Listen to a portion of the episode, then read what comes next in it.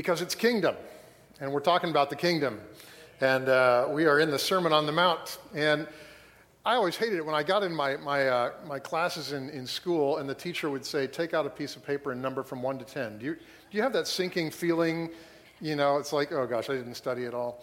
Um, I want to hear what you guys are hearing from this series. And this could be an open book test. So if you take notes, um, you know, we've been talking about what is it like to live an eight Beatitudes lifestyle.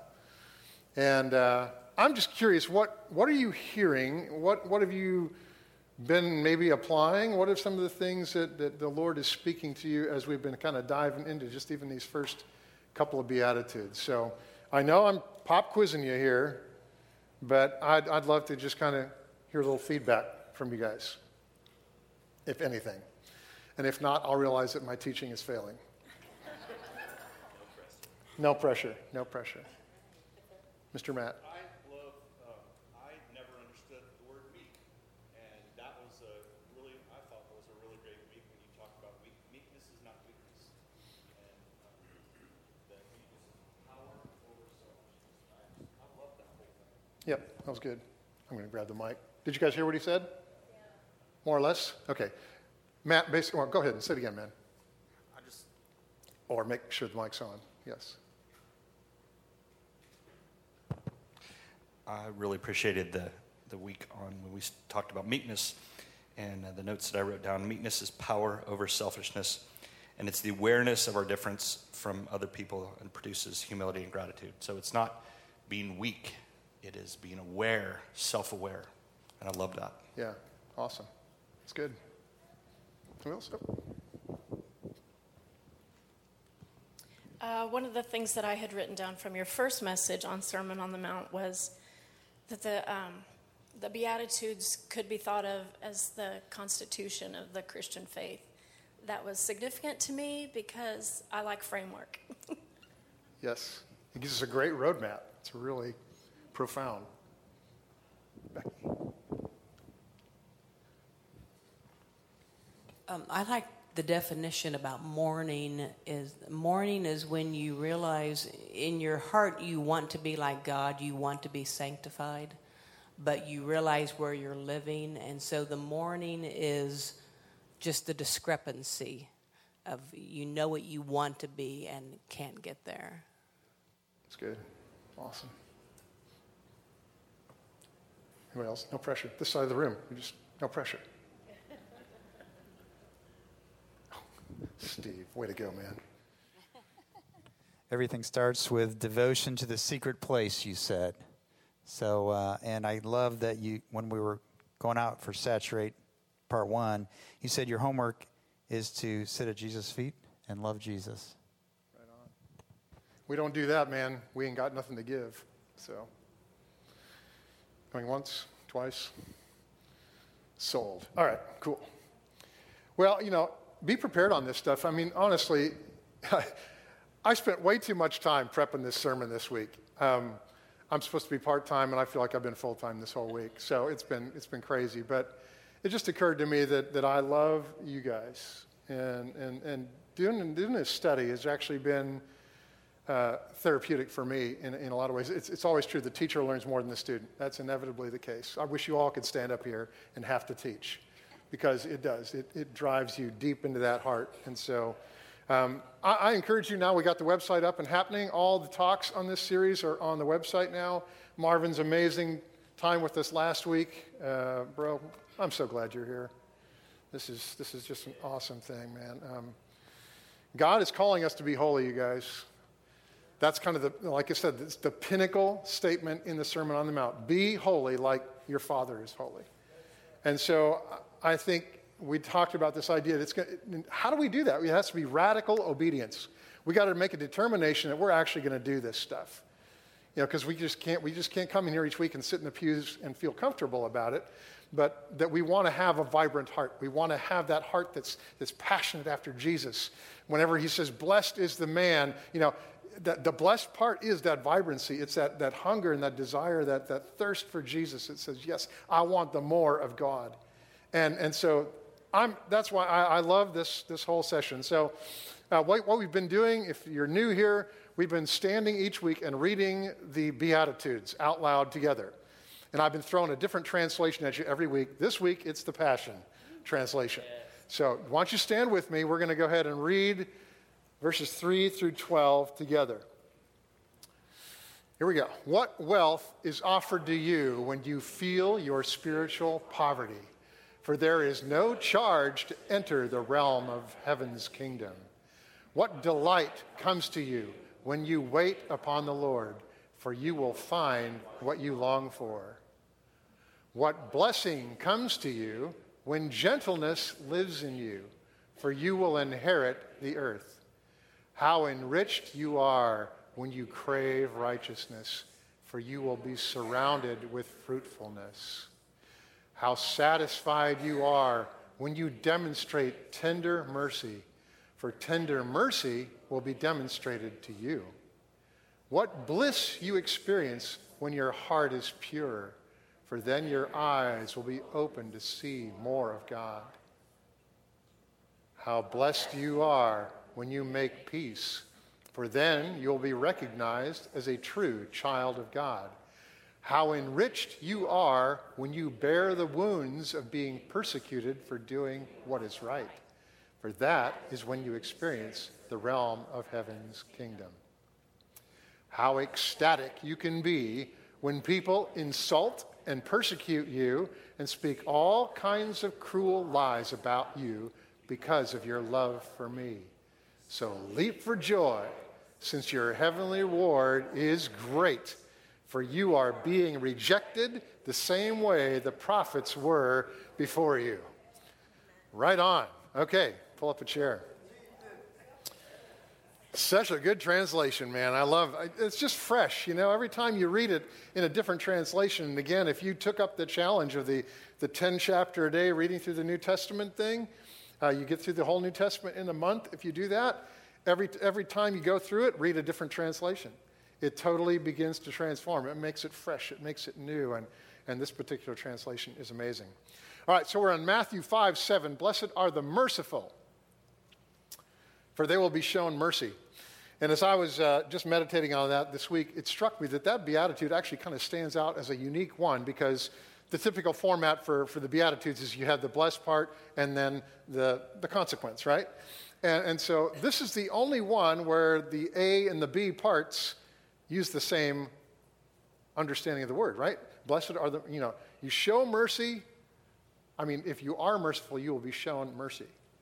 And so it's kind of a unique one. It kind of stands out to me, uh, especially because it reminds me of the golden rule. I was thinking about that in Matthew, you know, a couple of chapters later, Jesus talks about what, what is the golden rule, by the way? What is the golden rule? Do to others as you would have them do to you, right? This is essentially what that's saying. If you want mercy, be merciful, right? And so it's, it's just kind of like this, it really, it sets the stage for the golden rule. And if we want to, you know, the way that we show mercy is actually the way that, that's the measure God's going to use when, when He extends mercy to us. So it's kind of a, a fascinating thing. And, and you talk about this issue of mercy. Um, wow, it's, it's a very large topic, and there's no way to begin to cover it. In fact, uh, I love Mike Bickle, he calls it the, uh, the many faceted diamond in the Beatitudes of mercy. And so, what I wanted to do, I was originally planning to cover a couple this morning, but I think uh, I, I want to camp out on mercy this morning because it's, it's, a, it's a big one. And, and if, especially if we want to have a vibrant heart right? That's our heart, that's our goal. We want to be passionately pursuing Jesus. It's, it's critical for us to walk in mercy. And so I want to break it down this morning. I want to break it down into two areas what we, how we receive mercy, and then how we give mercy. Because we are big recipients of mercy, and I'm sure you're aware of that. Uh, one of my verses that I quote often to the men in a marriage conference is this particular passage in Lamentations. The steadfast love of the Lord never ceases, His mercies never come to an end. They are new every morning. Great is thy faithfulness. And you know, in the Christian walk, it's easy to feel like you screw up more than you succeed. Do you feel that?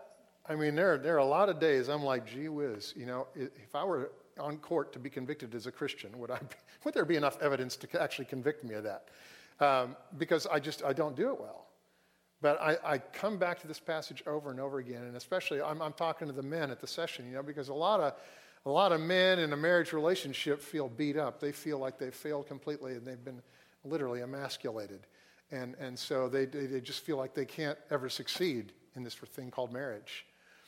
And we come to this, and I say, you know what, dudes? Every day, his mercies are new. Every day, it's a clean slate. It's an opportunity to get back on the horse and keep riding. And so I, I love the fact that God just models this for us. You know, his mercies, they never come to an end. And what I don't want us to interpret that as being, oh, it's time to be casual about sin.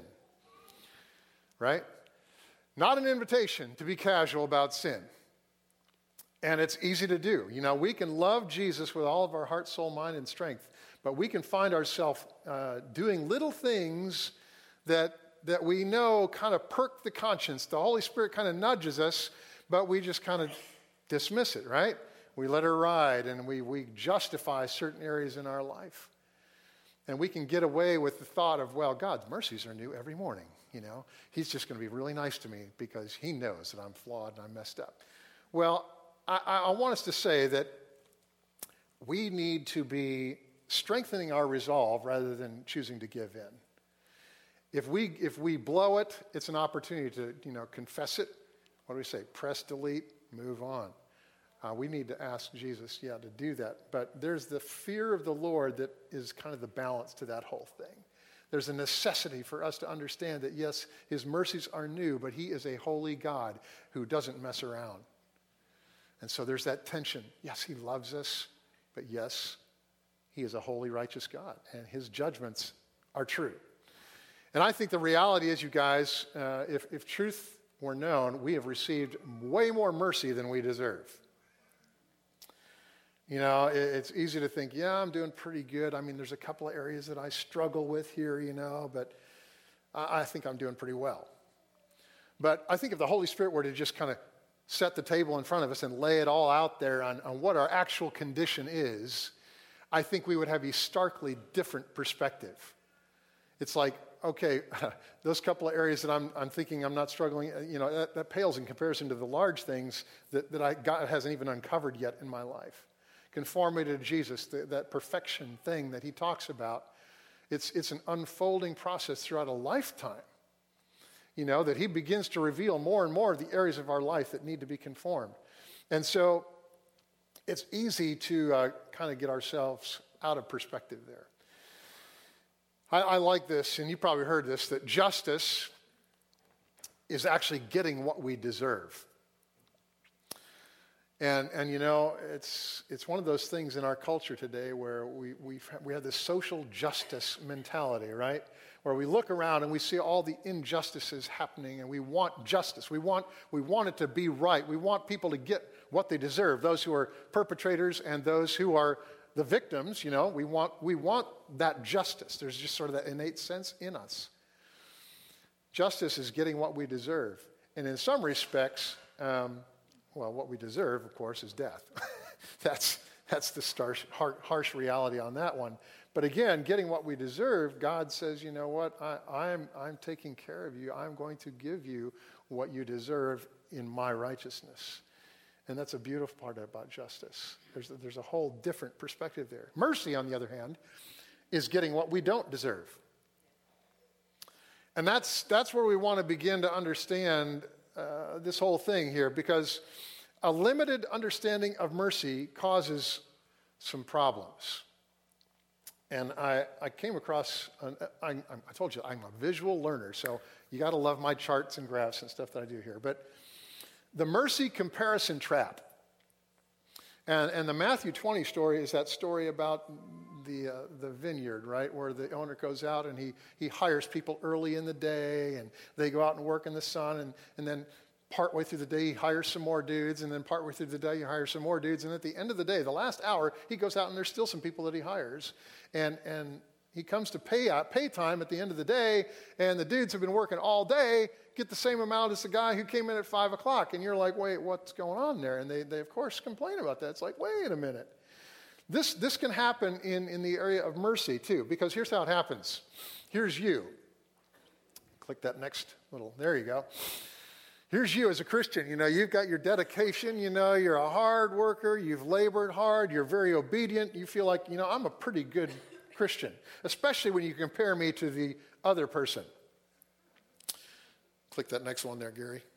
There we go. The other people obviously did not do it, and they're not nearly as good a Christian as, as, as I am.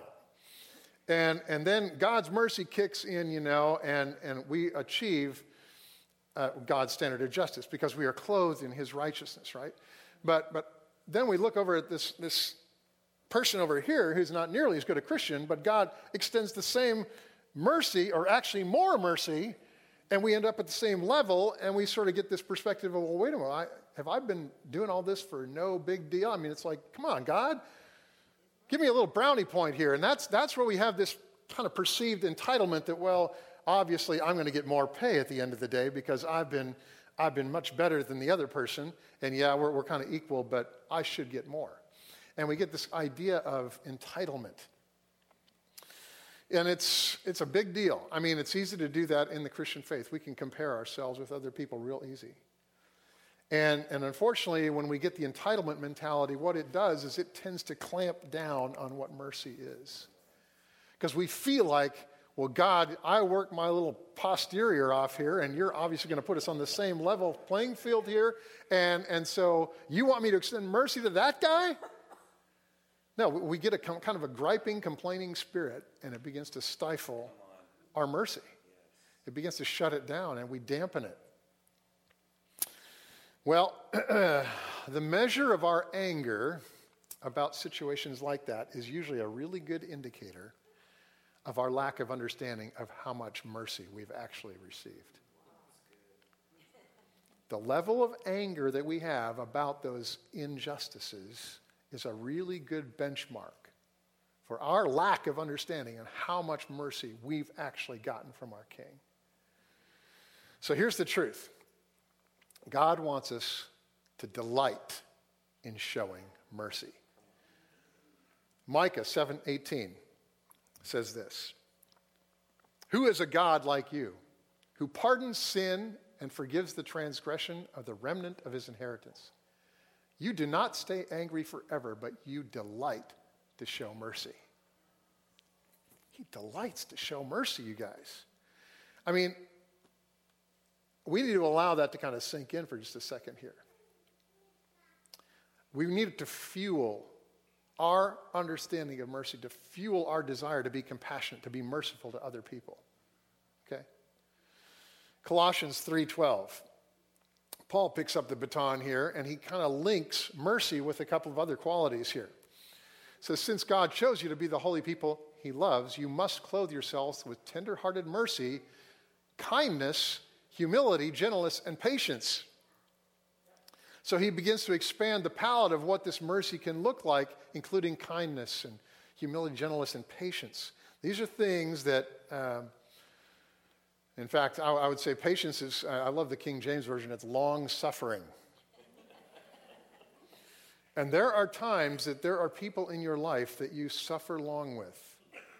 And, and he specifically puts that in there, you know.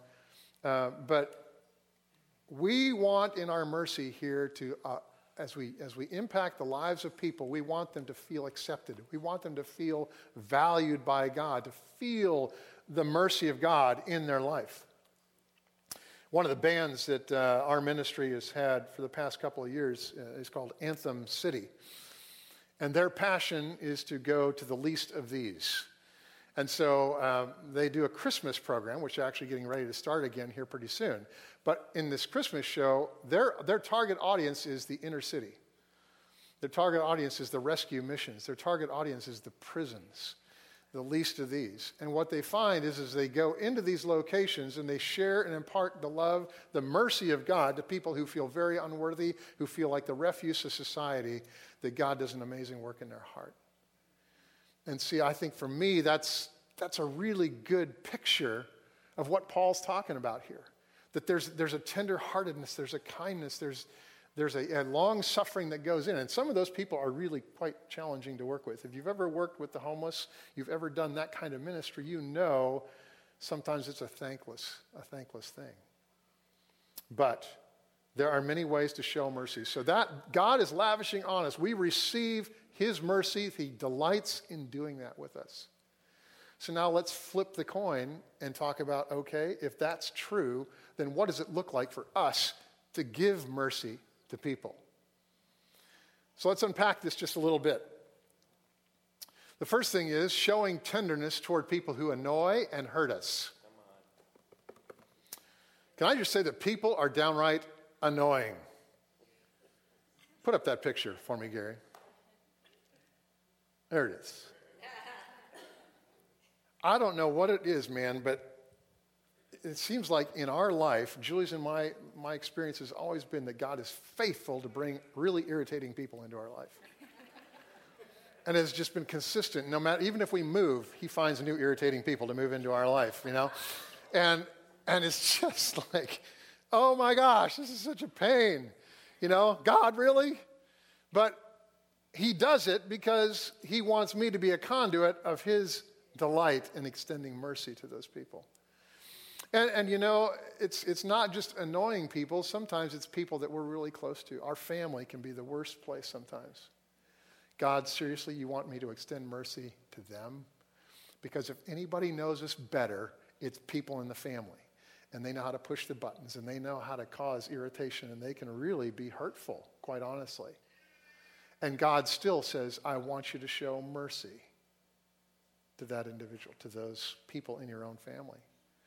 The workplace is another place where this happens, you know, where you get, you get people around you who are annoying, people who can be hurtful. They whisper behind your back. They're, they're you know, bad mouthing you to the boss or bad mouthing you to the other employees in the, in the organization. And it's just like you're the, you're the black sheep in the office, right? Or whatever. And so you just become the brunt of everybody.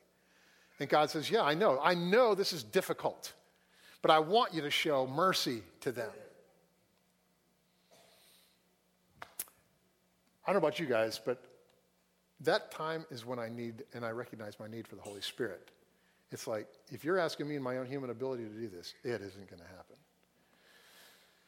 Another place that he wants us to be merciful, show sympathy, followed by action. And uh, the story of the Good Samaritan is a really good picture of this. When a lot of times there are people who are uh, in your life, again, who are very needy. And, and there may be times where there's a certain difficulty that they're going through. We've got a friend right now um, who has worked closely with family life over the years, and uh, he developed this crazy intestinal issue where they actually had to go in surgically and remove part of his intestine. And, and he's been hospitalized for four months now. And, and we keep getting updates from them. And, you know, I mean, I love this guy. I do, you know. But I'm here to tell you, sometimes it gets fatiguing getting the updates all the time. And, and you're kind of like, I just have no margin. I have no capacity to keep I, I just don't know what to do, you know? And it's kind of to my advantage that he's not local, because if he was local, then that would probably demand that I actually spend some time going there and spending time with them, you know? And, and so this, the story of the Good Samaritan really uh, convicts me personally in terms of the area of mercy where I don't tend to show mercy very well. I need more of an empathetic heart. I need a willingness to dive in, and, and I know that that's an area of growth for me. I'm just not that good at it. And so it reveals selfishness. Mercy will reveal selfishness pretty easily. Another place, extending blessing to those who lie about and abuse you.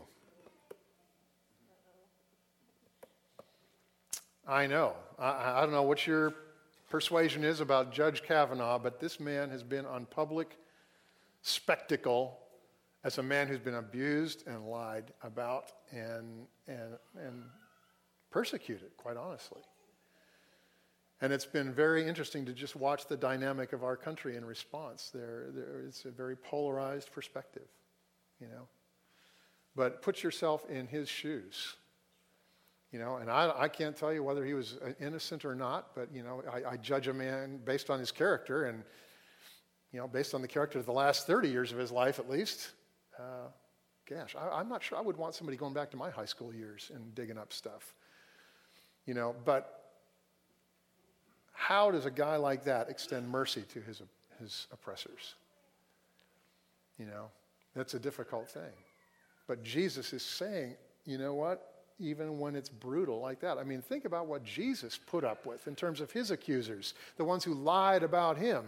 He was in the same deal that Kavanaugh was in, quite honestly, in terms of being in front of the Sanhedrin and, and then th- just hunting for people to come up with an accusation. Come on, man, find something to accuse this guy of. Make something up. You know? They were looking for these opportunities, and Jesus still said, I still love you. I'm still going to die. I'm going to extend mercy to you. It's powerful. How about this one? Showing tenderness to those who have stumbled into life altering sin. And sometimes it's our own family.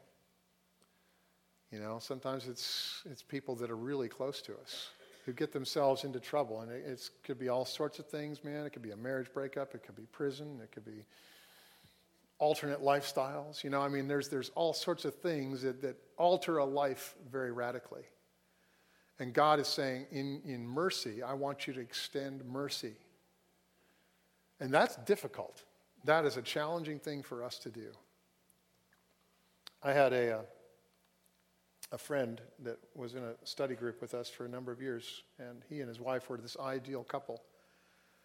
And we, we looked at uh, why are, you know, Julie and I would ask ourselves, why are we even doing this study? I mean, they should be leading this because they had all the right answers and they just seemed like perfect and they adored each other. And, and then one day I got a phone call and he was on the other end of the line and, and he said, uh, My wife just found out that I've been looking at pornography. And that made me confess an affair three years ago I had that she didn't know anything about. And then he said, Can I come over and talk to you? I was like, Yeah, dude, sure, come on over. I can't wait to talk to you, right? Uh, you, talk about a life altering sin.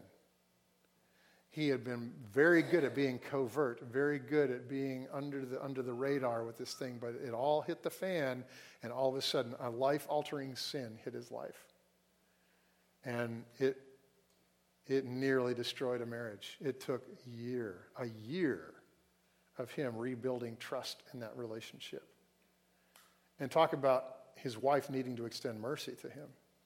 And she had trouble with that, quite honestly. Because it's like if you've ever had trust violated in a relationship, in like a marriage relationship, it's, it's like, what else don't I know about? What else are you doing that I don't know about? Right? And so, how does she, as a wife, extend mercy to a guy who's violated her in a big way? I mean, he talked about falling off the pedestal. Hello. Big time. And so, to his credit, though, he said, I'm going to choose to rebuild this relationship. And he made some hard choices, and he began to do the, do the hard work of rebuilding a trust bridge she was able to then ex- got to a point of able to extend mercy to him. And, and the awesome part of this story is, is that now they're doing really well. And in fact they've got almost a ministry going on of, of working with other couples who've gone through similar things. So it's cool. It's an example of how mercy is redemptive in that situation. You guys uh, typically we only give mercy to the measure that we understand it that we've received it. And it's, it's not human nature to respond mercifully, especially if you've been mistreated. And so to extend mercy is a supernatural thing. So here's, here's my punchline as we get ready to head into communion this morning. Mercy is something that God lavishes on us. Mercy is something he delights in, something he wants us to extend. And if you get to the point where you're having trouble extending mercy to somebody, here's what you need to do you need to spend time meditating on how much mercy has been extended to you. You sit down and take inventory of how much loving kindness God has poured out on you. It changes your perspective. It gives you an ability to then extend that mercy. And so in communion this morning, as Marvin comes up, what are we doing? We're reminding ourselves of the one who extended mercy to us. He paid the ultimate price and said, I know that you're a messed up thing.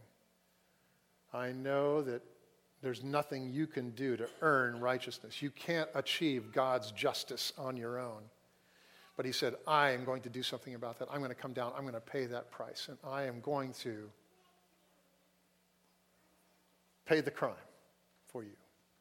Pay for the crime. So if you take us, Marvin, before the throne of grace, and then just invite you guys to participate this morning. Jesus.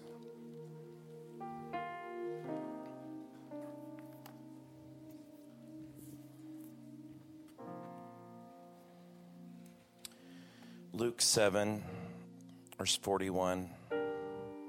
There was a certain creditor who had two debtors. One owed 500 denarii, the other 50. And when they had nothing with which to repay, listen, and when they had nothing with which to repay, he freely forgave them both. Talk about mercy. Tell me, therefore, which of them will love him more? Simon answered and said, I suppose the one whom he forgave more. And he said to him, You have rightly judged. Then he turned to the woman and said to Simon, Do you see this woman? So I just want to say something. Do you see this woman?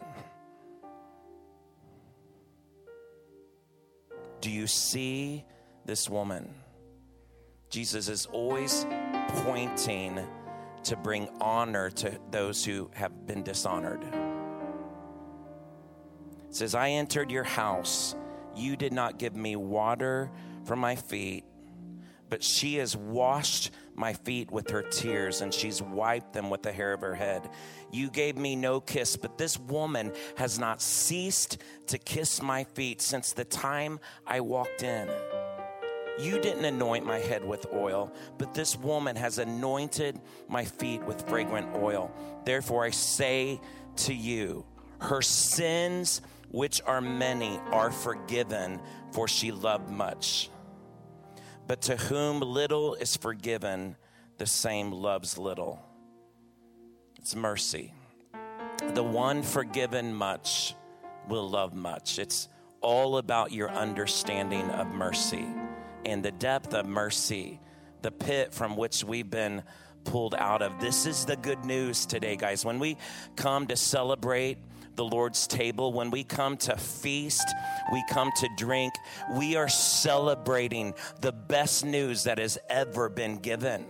We're glorying in the gospel, the goodness that's been extended to every one of us who were so far down in that pit, there was no one that could save us except Christ Jesus. There was no help for you and I.